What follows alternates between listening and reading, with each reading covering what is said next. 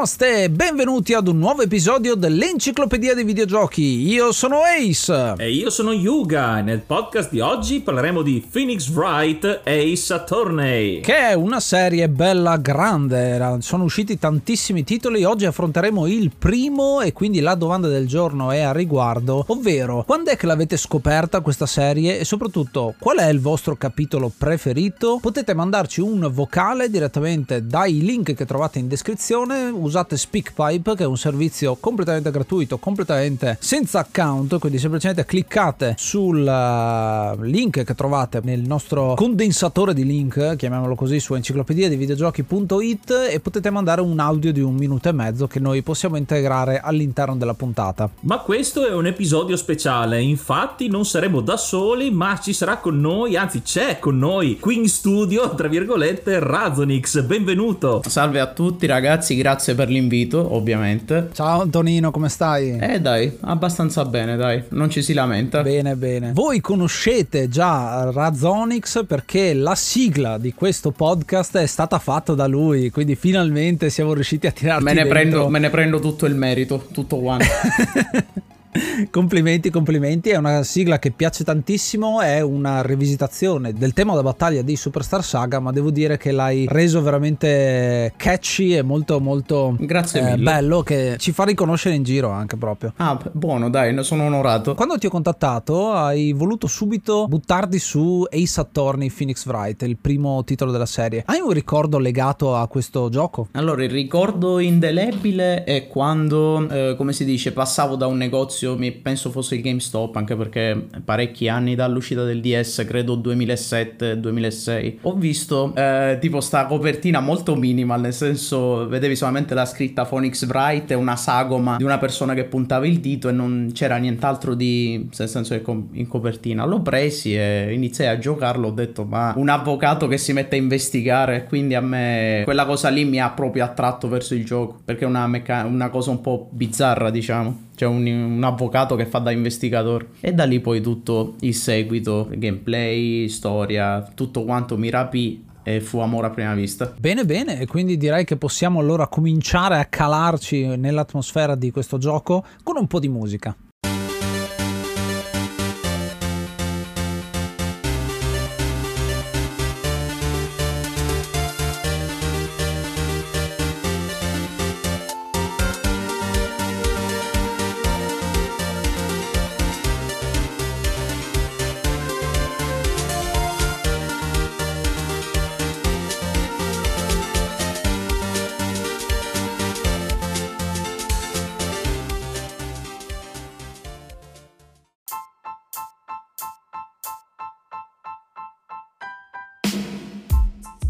Il gioco di oggi è Phoenix Wright Ace Attorney, un gioco uscito inizialmente nel 2001 per Game Boy Advance e poi dopo dal 2005 è stato convertito nella forse versione anche più famosa per Nintendo DS e poi varie piattaforme nel corso degli anni. È stato sviluppato e pubblicato da Capcom e come avevo detto è a tema avvocati, mistero, investigazione, è una visual novel interattiva. È un gioco che esce inizialmente per Game Boy Advance che è del 2001, quindi è proprio inizio vita di questa console. Inizialmente il gioco doveva essere sviluppato per console portatile, ma per il Game Boy Color. Poi, vedendo quelle che sono le potenzialità del Game Boy Advance, è stato deciso di rivedere un po' il motore di gioco in modo da farlo sbarcare su una console nuova. Ed è tutto frutto di Shutakumi. Lo sviluppo di questo gioco è molto curioso perché Shutakumi viene incaricato da Shinji Mikami eh, in persona di creare un gioco a sei mesi mesi per creare un gioco a piacere, quindi gli dà una estrema libertà sul tipo di prodotto che vuole proporre, che vuole creare e Takumi ha avuto sempre un'idea, la, il progetto di fare un gioco di mistero, di investigazione, non quello che diventerà alle fine Phoenix Wright, però inizialmente era proprio l'idea di un detective privato che spulciava, andava in cerca di indizi per superare i casi. Poi è stato un po' corretto il tiro sull'investigazione tra avvocati perché effettivamente le meccaniche di gioco e anche la storia era più coerente con quel tipo di ambiente. C'è una piccola chicca su Takumi che se non, sap- se non sapete è stato anche il collaboratore dei Dino Crisis per PlayStation 1. Mi pare del primo e del secondo. E quindi ha un po' di carriera sì. dietro e ha tirato fuori titoli interessanti eh sì. e alcune delle situazioni assomigliano molto o comunque assomiglieranno in futuro a quello che è la serie del professor Layton, altra serie molto famosa a livello italiano anche, mi, mi ricordo che c'era tantissimo i suoi giochi in giro e da cui nascerà poi una collaborazione con eh, il gioco crossover che verrà fatto in seguito. Il professor Layton è più investigazione, più puzzle game. Qui invece ad un certo punto c'è una sorta di deviazione dall'investigatore privato Takumi che vuole proprio andare a trovare il cavillo legale, ecco, che è la, forse l'idea che gli è venuta in mente e quindi poi è diventato un gioco che parla di avvocati. E i Saturnay hanno provato a creare un loro sistema giuridico, infatti molte cose che si vedranno nel gioco e nei capitoli successivi non combaciano con la legge che conosciamo noi. Hanno un po' reinventato delle leggi, no? E quindi anche quelle secondo me fanno alcuni colpi di scena, no? È vero, è vero. Infatti quello che Takumi stesso dirà è che lui ha preso il sistema giuridico giapponese e il sistema giuridico americano e li ha mischiati un pochino, ma ha preso dall'America non tanto il sistema giuridico vero e proprio, ma quello che lui vedeva nei film, nelle serie, quindi c'è molto di Colombo, di queste serie TV che andavano tanto di moda, ma che poi adesso sono i famosi Law and Order e, e CSI vari, insomma, che ci sono stati per le scene del crimine. Ma la cosa interessante è che c'è una leggenda metropolitana anche su questo gioco, perché ho visto diverse interviste raccogliendo informazioni che parlano di come Takumi abbia usato questo gioco per criticare il sistema giapponese, che è molto brutta come affermazione proprio perché lo stesso Takumi dirà non è vero. e quindi è un pezzo di disinformazione che lo stesso Takumi ha smentito ma che continua a girare un po' come una leggenda metropolitana. Il discorso, se voglio un attimo entrare nel dettaglio, è che a differenza degli altri sistemi, anche il nostro, il sistema giapponese è abbastanza basato sul sei colpevole fino a prova contraria. È esagerata questa affermazione. Noi abbiamo ovviamente il contrario, cioè uno è innocente fino a prova contraria, ma semplicemente perché in Giappone il sistema è molto diverso. Prima di iniziare un caso, praticamente l'investigazione è già finita. Quindi a investigazione finita si sa già chi è colpevole, a quel punto inizia il processo e quindi per questo è anche giustificato il fatto che i casi che finiscono con il verdetto colpevole sono il 99%, ma perché vengono aperti praticamente in fondo alle indagini. E quindi c'è questa cosa un po' particolare perché quello che viene riportato rispetto al sistema giuridico e giudiziario giapponese non è quello che effettivamente avviene. Io sono andato nel dettaglio proprio sui siti governativi per cercare informazioni ed è effettivamente così. Ma tornando al gioco, questo sistema molto particolare, ma anche molto bello secondo me, che ti dà colpi di scena, ti dà un po' di verve, perché sennò sarebbe abbastanza noioso un gioco di avvocati. Infatti capita anche che tipo ti cambiano una legge di punto in bianco durante il processo e ci sono dei momenti folli che però spiccano nel gioco, nel senso sono proprio quei colpi di scena che ti invitano proprio a continuare, no? Quindi sfruttano anche queste leggi all'improvviso che arrivano in tribunale, che vengono approvate all'istante e tu dici e tutto quello che hai costruito fino adesso si rompe e devi ricostruire tutta una tesi e tutto ciò che ne consegue. È molto romanzato infatti, come diceva Ace, il fatto di mescolare un po' i polizieschi americani col sistema giuridico giapponese. Quindi qua abbiamo l'investigazione in corso e ci danno tre giorni poi si chiude. Quindi eh,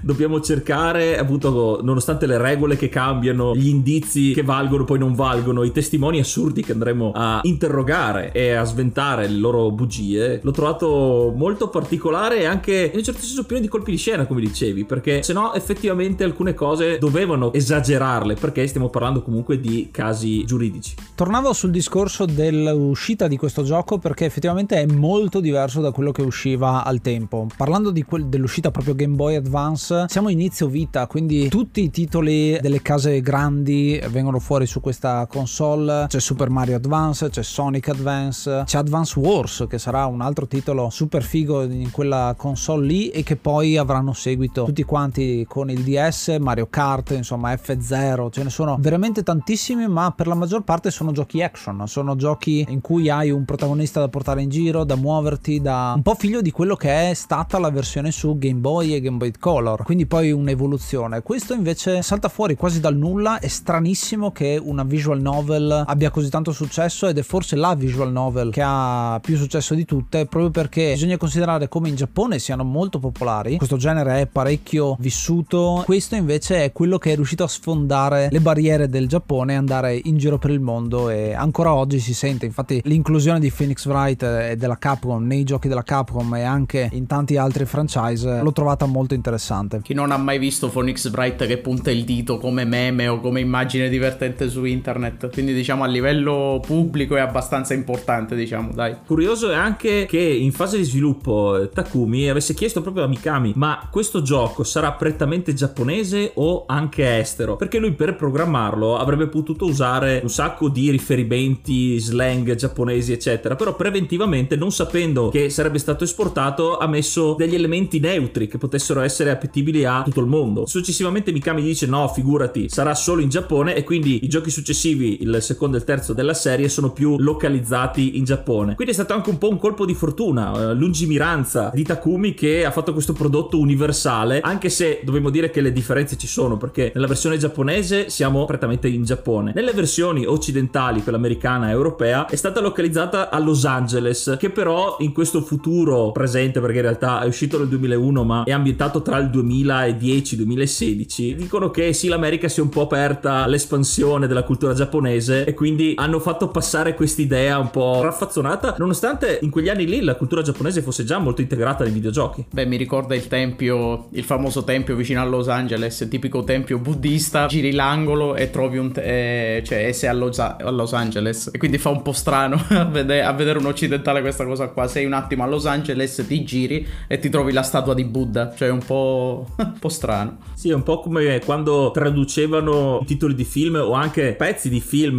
per localizzare nello stato in cui uscivano mentre adesso è molto più globale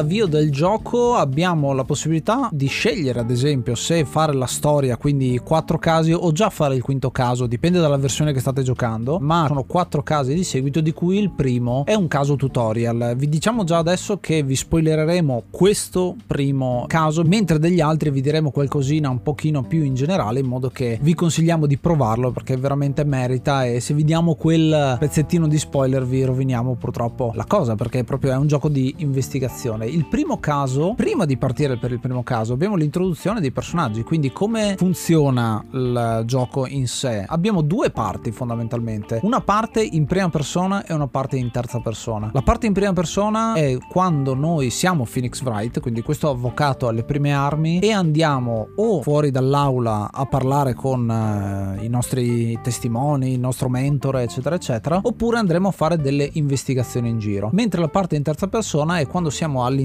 del processo vero e proprio e dovremo poi utilizzare altri strumenti per uh, interrogare eccetera eccetera. Ma li descriveremo uno alla volta adesso che andremo avanti. Subito da questo primo caso si nota ulteriormente l'ispirazione che Takumi ha dei polizieschi americani. Citato prima Colombo anche in questo caso i casi sono tutti presentati da una piccola introduzione cinematica anche se più eh, novel quindi a immagini. Vediamo già cosa succede e vediamo già chi è il colpevole. Come nel telefilm di Colombo sappiamo chi è stato, però come invece in Phoenix Wright dobbiamo guidare le sue azioni. Quindi vediamo una donna che viene uccisa da questo personaggio e questo personaggio incolperà un'altra persona che fatalità esce dall'appartamento a fianco proprio in questo momento. Questo personaggio è uno dei primi personaggi secondari che incontriamo, si chiama Larry ed è un amico d'infanzia di Phoenix Wright. Piccola cosa interessante che aggiungerei è come la musica viene studiata apposta per enfatizzare tutto il momento, nel senso proprio la musica va a ritmo con la sequenza di immagine, la scena, un po' come i film, diciamo proprio. Quindi c'è anche uno studio anche su delle semplici illustrazioni, anche se non animate, ci hanno fatto in modo che sia viva, diciamo, anche se non ci sono animazioni effettive, c'è solamente immagini, zoom, qualche scorrimento di immagini. Sì, è vero, è molto semplice i personaggi che vengono rappresentati dal punto di vista grafico sono ben fatti, veramente, sono tutti quanti unici e proprio perché le animazioni sono al minimo, semplicemente abbiamo le animazioni facciali, ogni tanto qualcuno che muove una mano per puntare il dito, eccetera, eccetera, ma la caratterizzazione dei personaggi è molto profonda ed è anche un po' scanzonata, diciamo così, perché ciascuno dei personaggi ha un nome che è un po' un gioco di parole in inglese. Già lo stesso Phoenix Wright ha questo cognome che è Wright, cioè essere nel giusto, o ad esempio il prosecutor, cioè l'avvocato d'accusa, in questo caso si chiamerà Winston Payne, quindi con un cognome che vuol dire dolore, perché è un po' quello che perde sempre all'inizio dei, di questo gioco e anche dei giochi successivi. Sarà l'avvocato d'accusa del primo caso tutorial, chiamiamolo così. Larry, appunto, tornando sul, su quello che è il caso, è il fidanzato della vittima, per quello è uscito in questa situazione che è Cindy Stone, questa modella che frequentava Larry. Questo Larry che col pizzetto è sempre quello che mm, finisce nei guai, infatti anche lui finirà, ci finirà questa volta. Noi abbiamo già visto tutto quello che è successo, quindi de- semplicemente dobbiamo descriverlo e il giudice, che è un altro personaggio che sembra questo Babbo Natale pelato, come l'ho sempre descritto, ci fa delle domande anche molto semplici, proprio per capire se siamo un avvocato decente, perché siamo alle prime armi, è il nostro primo caso come Phoenix Wright, ma facendo questo ci dà anche la possibilità di, di capire cosa cliccare, dove cliccare, ci fa un tutorial senza essere un vero e proprio tutorial. Un altro personaggio che ci aiuta in questo primo caso è Mia Fei, che è il nostro mentore, il nostro capo, che quindi ci dà le prime dritte, le prime istruzioni su come portare avanti sia il caso in aula, sia anche i tratti di investigazione. Quindi un personaggio che subito ci fa da chioccia e che è molto importante per la formazione di Phoenix. Sulla famiglia Fei si basa tutti i capitoli di Phoenix Wright, cioè sono second- personaggi secondari che però supportano i capitoli successivi, è una cosa impressionante. Di solito questo compito viene dato al protagonista, però se ci fate caso sono proprio, è la famiglia Fei proprio che sostiene tutta la baracca, diciamo. E infatti io metterei anche un altro personaggio, non appare in questo capitolo, ma lo introduco adesso perché secondo me ci sta, che è Miles Edgeworth. È l'avvocato d'accusa degli altri casi, la nemesi che si prospetta davanti a Phoenix Wright, è anche vestito in rosso, quindi c'è questa di nuovo dicotomia tra il buono in blu e il cattivo in rosso e in bordeaux, anzi, è un pochino più scuro. Ma la cosa interessante che mi piaceva citare è che lui appunto è un genio, è molto freddo, è molto calcolatore, è un killer dal punto di vista che vince sempre i casi, ma sarà talmente tanto popolare all'interno di questo gioco che poi in realtà lui doveva sempre perdere ed a un certo punto sparisce. Questo darà modo ai giochi successivi della serie di avere un altro avvocato d'accusa in modo da non far sempre perdere Edgeworth, che tra l'altro diventerà anche protagonista in una serie spin-off con Investigations. Quello purtroppo è una mia mancanza, mi sarebbe sempre piaciuto provarlo, ma non ho mai avuto il modo perché se non, non so se in occidente sia uscito, adesso non ricordo. Sì, effettivamente Ace Attorney Investigations col sottotitolo di Miles Edgeworth è uscito nel 2009, 2010, 2010 appunto in Europa. Per DS c'è anche la versione Android, è un po' diverso perché sei dalla parte dell'accusa, quindi è molto più particolare. In quel caso devi, devi far vincere, devi trovare chi è il colpevole e mandarlo in prigione. Questi due nemici amici, queste nemesi di personaggi tra Phoenix e Edgeworth, penso sia uno dei punti di forza di questo gioco perché vengono scritti veramente bene e all'interno dei vari episodi maturano tutti e due in maniere differenti perché Phoenix parte con eh, questo atteggiamento disfattista visto che ha appena iniziato quindi ha paura di ogni confronto col giudice ma anche coi testimoni e invece durante tutto il gioco maturerà fino a diventare Lace Attorney l'avvocato imbattibile. Invece Edgeworth parte come inflessibile pubblico ministero cattivo cinico e però si vedrà anche lui man mano negli episodi un certo lato che lo lega molto da vicino allo stesso Wright. Davvero una scrittura dei protagonisti certosina, veramente, veramente in punta di fioretto. I personaggi è altro punto cardine, nel senso, come hai detto prima, anche se ci sono animazioni che non sono super elaborate così, proprio la caratterizzazione dei personaggi è impressionante, soprattutto se pensiamo ai mesi di lavoro, come hai detto tu, sei mesi di lavoro per progettarlo. E scrivere e caratterizzare dei personaggi così affascinanti è veramente tanto di cappello per lo scrittore che, che si è occupato de, della caratterizzazione dei personaggi. Infatti ogni testimone, ma anche lo stesso giudice sprizzano carisma e ogni personaggio è ben definito, te lo ricordi e anche dai dialoghi che sono stati ben tradotti in inglese che rendono riconoscibili subito gli atteggiamenti e anche ti danno già indizi in quello che dicono, in quello che potrai sfruttare poi in aula. Un gioco che è atipico ma il fatto che sia scritto così bene ti rende non così difficili le cose da amministrare. Davvero, eh? all'interno del processo noi abbiamo diverse cose che possiamo fare, delle opzioni che sono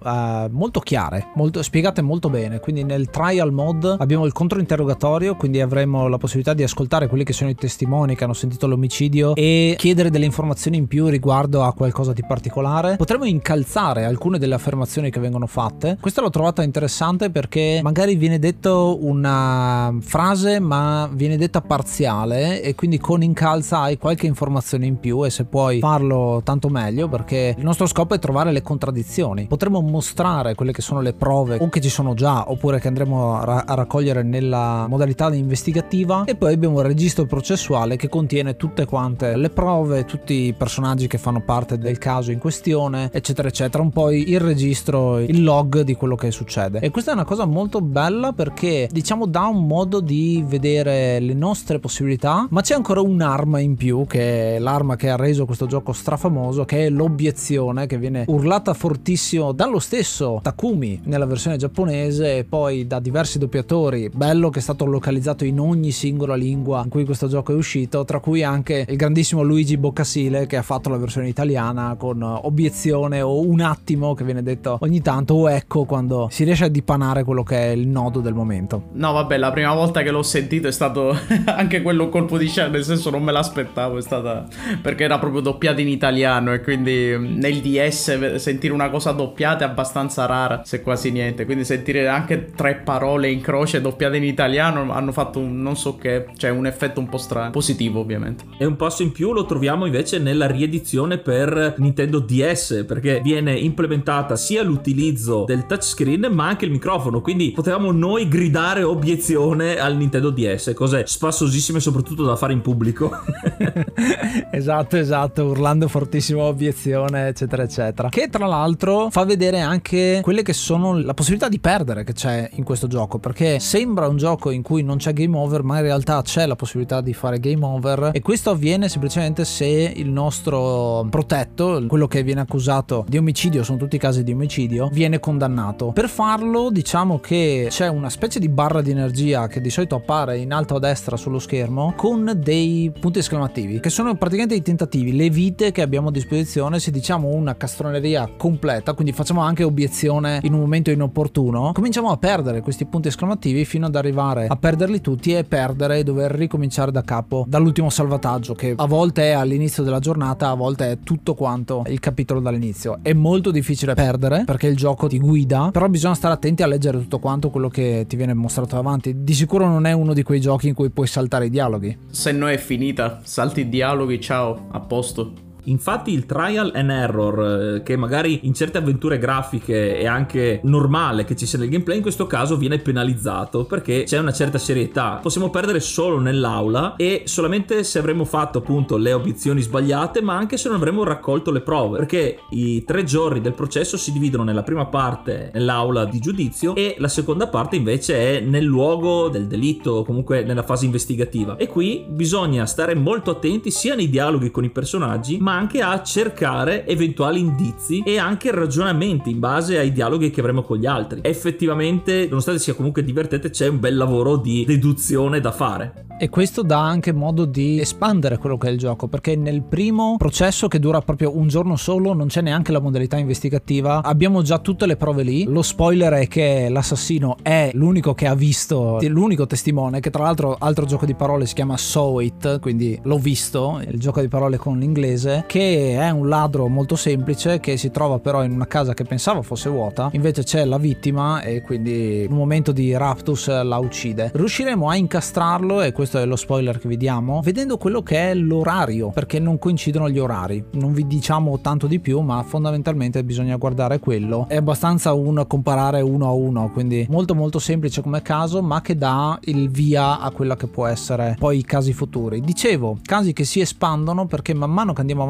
nel gioco la versione processuale è sempre quella, quindi siamo sempre all'interno dell'aula, abbiamo sempre un imputato, dei testimoni che magari crescono di numero, ma la parte che espande tantissimo i casi è proprio quella investigativa, perché avremo più luoghi da esplorare, più persone, dovremo ritornare su varie scene del crimine e anche andare in giro, ad esempio, nella sala delle prove, eh, nella sala degli interrogatori, eccetera, eccetera, per scoprire sempre casi che devo dire che questi cinque casi sono tutti quanti uno più difficile dell'altro, sempre più in ordine cronologico difficili e addirittura ad un certo punto si arriva ad avere veramente delle cose complicate che arrivano al quarto giorno con un'estensione straordinaria rispetto a quella che è la legge come viene presentata in questo gioco nell'ultimissimo caso che si chiama Rinascita dalle ceneri. E qui ritornano i colpi di scena che menzionava prima Antonino, anche molto assurdi che però danno un'ottima fluidità alla storia. Parlando sempre di questi cinque casi, il primo appunto si chiama banco di prova, il secondo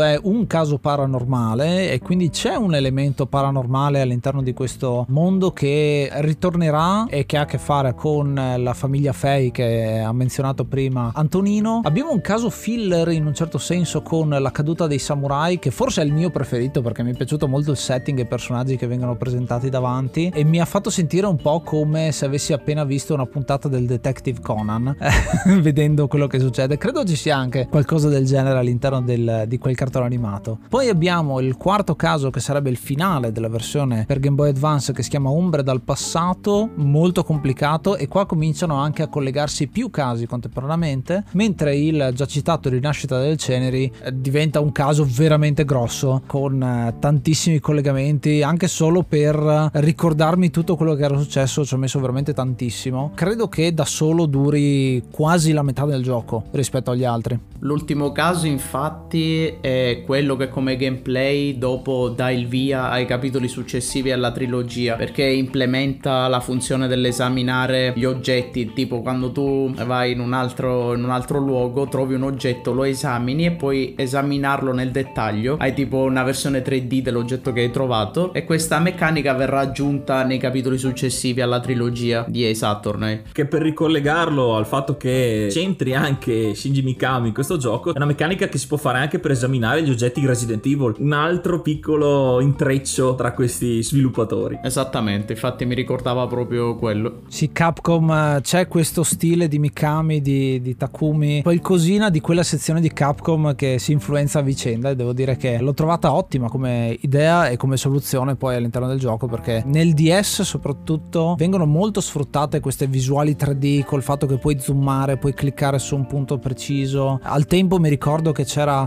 Trauma Center, che è un gioco appunto dove devi curare pazienti, eccetera, che prendono tutte queste meccaniche e le vanno a sviluppare. Anche lo stesso WarioWare, tra l'altro, che avrà grosso, grosso successo proprio sul DS e, e non solo in realtà. Però il capitolo su DS è uno dei più famosi, meglio recepiti. Devo dire che è stata una bella aggiunta e che dà modo ai capitoli successivi di questa serie di svilupparsi, sia come complessità di quelli che sono i casi che proprio come meccaniche e tecnologie che vengono applicate al gioco. Altro gioco che, che, si potrebbe citare, che comunque ha dato il via assieme a dei Saturn, è anche, non so se l'hai mai sentito, Hotel Dusk. Sì, sì. Quello è proprio un noir al 100%, però anche lui sfrutta al 100% il DS. Tant'è che bisogna girarlo in verticale, in modo come se tu hai un taccuino da detective dove scrivi. Giusto, giusto che l'abbiamo citato negli imperdibili per DS, che è una nostra editoriale in cui ho parlato proprio di Hotel Dusk, che adoro proprio per questa meccanica meccanica di girare il DS, un po' come si faceva anche con Brain Training, che è un altro dei giochi che abbiamo affrontato. Ma tornando appunto su questo Phoenix Wright, avrà anche poi una uscita successiva e anche molto recente con l'Ace Attorney Trilogy, che in realtà è uscita nel 2014, poi è stata rivista, adesso è ritornata fuori, ricicciata perché c'è anche la versione Steam, la versione PlayStation 4, la versione per Switch e quindi tutti si possono godere questo gioco nella forma completa con la grafica migliorata anche se ovviamente stiamo parlando di una visual novel, quindi tutte immagini ferme, ma devo dire che ha avuto una buona resa. È un eh, media, un gioco che si presta bene e che non invecchia mai in un certo senso, si, si presta a essere portato avanti nelle console successive, quindi ho apprezzato molto e ho apprezzato come, eh, adesso non mi ricordo se c'è la versione in 3D, eh, uno dei capitoli successivi, ma ho apprezzato come in realtà nella trilogia moderna abbiano mantenuto i disegni bidimensionali e quindi averlo reso cartunoso senza esagerare col 3D. Questo gioco trascende il mero videogioco perché è stato fatto addirittura, è diventato talmente famoso che è stato fatto perfino un film live action, un manga e addirittura il fatto che abbiamo citato anche prima che lo stesso protagonista appaia in altri giochi che non c'entrano niente con questo tipo di graphic novel, ad esempio in Marvel vs Capcom 3 o nel recente Smash Ultimate, quindi una kick, un personaggio e un gioco veramente famoso. Infatti fa un po' strano vedere un avvocato che lancia delle, delle carte addosso al Nemesis in un gioco picchiaduro, quindi ci sta dai. Ma è anche una bella sfida perché è un gioco che è completamente diverso da tutti quanti gli altri. Sì, è una visual novel, ma se uno pensa alle visual novel che ci sono, sì, c'è qualcosina di investigazione, però la maggior parte sono delle storie di fantasmi magari, qualcosa di horror, qualcosa di anche commedia romantica, ci sono dei dating sim che sono fatti come visual novel, ma molto spesso raccontano una storia e quindi c'è un setting completamente unico e se uno dice metto Phoenix Wright in un altro gioco, per forza è fuori luogo. Esatto, non mi, non mi, stupirei di trovare una versione di Max Payne, una mod di Max Payne con le visual novel di Ace Attorney e poi vedere proprio Phoenix Wright farsi largo a pistolettate nel, nel, corso delle indagini. Col trench coat blu però. Un'altra cosa che citerei di questo gioco è anche la colonna sonora e quello che ne è conseguito perché ogni gioco di Phoenix Wright ha la sua collezione, le sue tracce uscite in formato digitale, comunque nei, nei media audio, sono stati fatti anche dei riarrangiamenti d'orchestra orchestra, a simboleggiare anche la qualità e la cura nel comparto audio. E qui si entra nel mio campo, giustamente. Eh, hai una canzone, una traccia particolare che hai apprezzato di questo gioco? No, vabbè, prenderne una è difficilissimo, però io vado matto per le musiche, come le chiamo io, da fomento. Nel ca- sì. Allora, nel primo, se non sbaglio, si chiama Objection 2001, una cosa del genere, che è proprio l'obiezione. Che poi a un certo punto, verso la fine del caso, viene ancora più ritmato ritmata, no? E a me quella cosa mi è sempre piaciuta, tant'è che anche in un gioco a cui ho lavorato mi sono ispirato un sacco alle musiche di Phoenix Bright e ho usato quella tecnica lì di fomentare con la musica man mano che finisce, che, che si esaurisce il caso. Sì, guarda, personalmente stavo proprio per citare quello, cioè il fatto che tu ti stai leggendo il testo in quel momento e quindi io avevo la vocina in testa che mi ero fatto di Phoenix, però appunto al momento in cui hai questo cambio di musica, eh, nel momento in... Eh, Eureka, ce l'ho fatta, ho capito, ho scoperto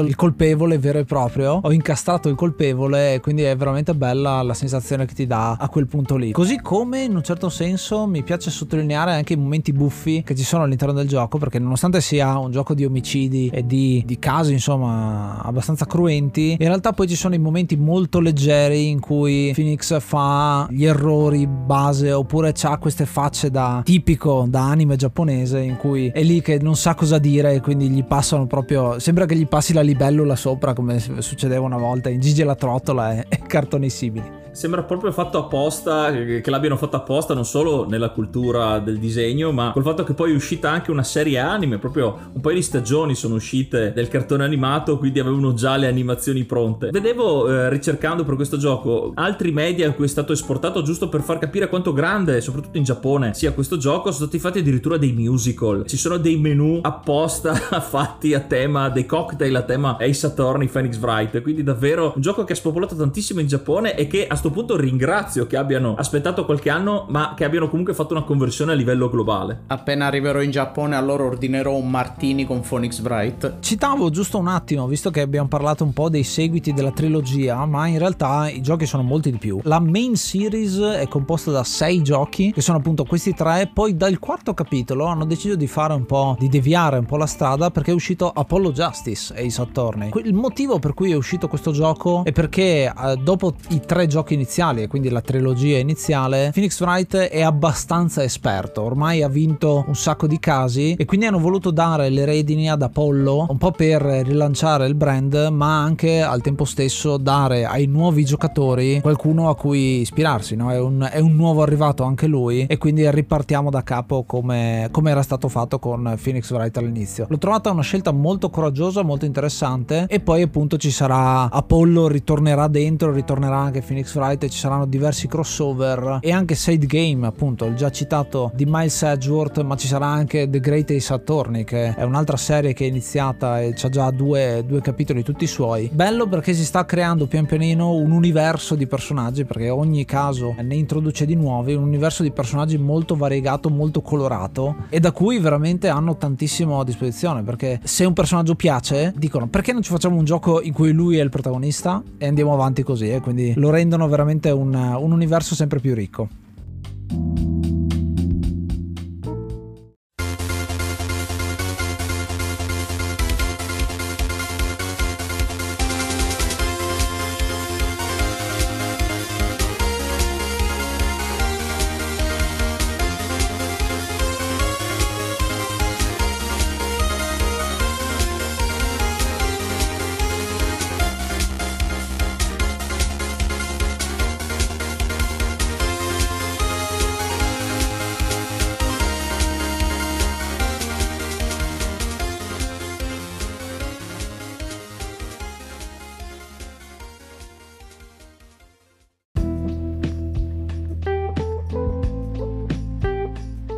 Questo era Phoenix Wright e Ace Attorney, questo primo capitolo di questo franchise immenso e a cui mi sento di dare 7 martelli da giudice e mezzo su 10. Quando uscì la prima volta ero abbastanza dubbioso perché una visual novel non pensavo fosse così interessante, nonostante poi mi sia appassionato ai casi proprio, sono diventato appassionato di polizieschi proprio per alcune cose che ci sono in questo gioco, che mischia comunque il divertimento e la, la, le situazioni scanzonate degli anime giapponesi a comunque casi seri, più di ispirazione ai polizieschi americani, come abbiamo ricordato più volte nell'episodio. Questo mix, i personaggi intriganti che te li ricordi, noi non vi abbiamo detto alcuni nomi, ma perché vogliamo farveli scoprire. Giocando a questo gioco ci saranno personaggi che vi ricorderete e ritroverete anche negli episodi successivi, negli altri giochi. La musica, come detto, incalzante nei momenti giusti e il senso di vittoria alla fine, una volta riusciti a contraddire al punto giusto con la prova giusta. Davvero un gran bel gioco e un peccato non gli do così tanto perché è un peccato che ci sia solo l'ultimo episodio con la meccanica nuova il gridare obiezione nel microfono del DS era un'esperienza unica una gioia anche un divertimento perché non era un gioco così conosciuto quindi all'inizio gridarlo magari trovavi un altro amico che ci giocava e allora vi, vi davate il segno di intesa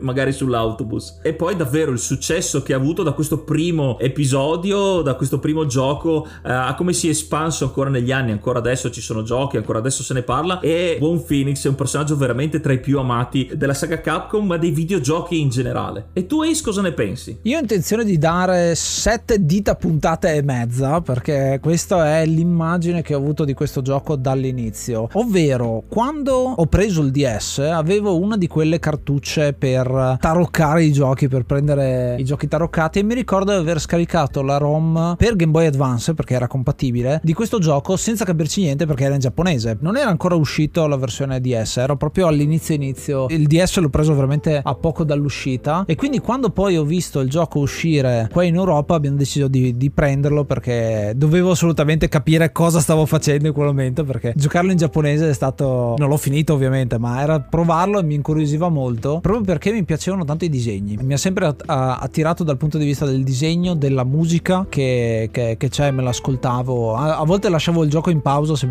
per ascoltarmi la musica e quindi l'ho apprezzato tantissimo e soprattutto credo sia stato anche un gioco molto educativo dal punto di vista proprio del ragionamento, cioè il fatto che il gioco ti dia tutto e tu devi semplicemente trovare il cavillo, la virgola fuori posto che non torna. Quando c'è un testimone che dice una bugia, lo devi scovare, incalzarlo proprio su quello che hai appena detto. L'ho trovata molto interessante perché è un gioco che promuove la verità e quindi niente, niente di nascosto, tutto viene fuori e vedrete che tutto si risolverà. Cosa che succede appunto eh, nei vari casi. L'ho apprezzato tantissimo, ho giocato anche gli altri due, poi la serie un po' l'ho lasciata perdere nel corso degli anni, ma mi sta tornando voglia di rigiocarla tutta quanta perché veramente merita tantissimo e ho apprezzato ovviamente la versione italiana ancora di più perché ne aveva bisogno questo gioco, decisamente. E tu Antonino cosa ne pensi? Allora io come voto a questo gioco che io reputo eccezionale do un 8,5. Gli avrei dato anche 9, però purtroppo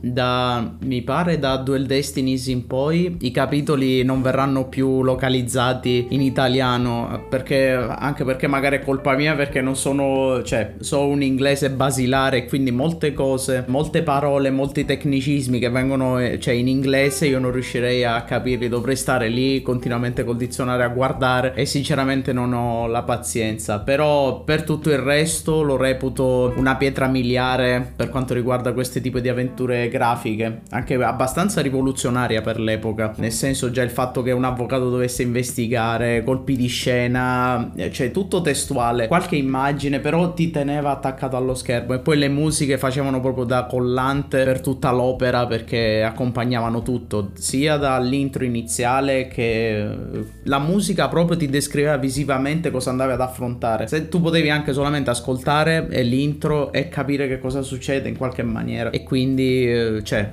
anche il reparto artistico, i personaggi ben definiti, caratterizzati sia a livello artistico e sia a livello di scrittura eccezionali. Quindi per me l'8 e mezzo è a pieno voto. E se vogliamo andare a collegarlo con un altro episodio, vi consigliamo l'episodio di Snatcher che abbiamo fatto un bel po' di tempo fa, un gioco dell'88. In quel caso è anche lì una visual novel fatta da Kojima, quindi tanta roba e qua si può vedere un po' i parallelismi che ci sono tra quelle avventure grafiche di fine anni 80 e queste invece del, del 2000 avanzato.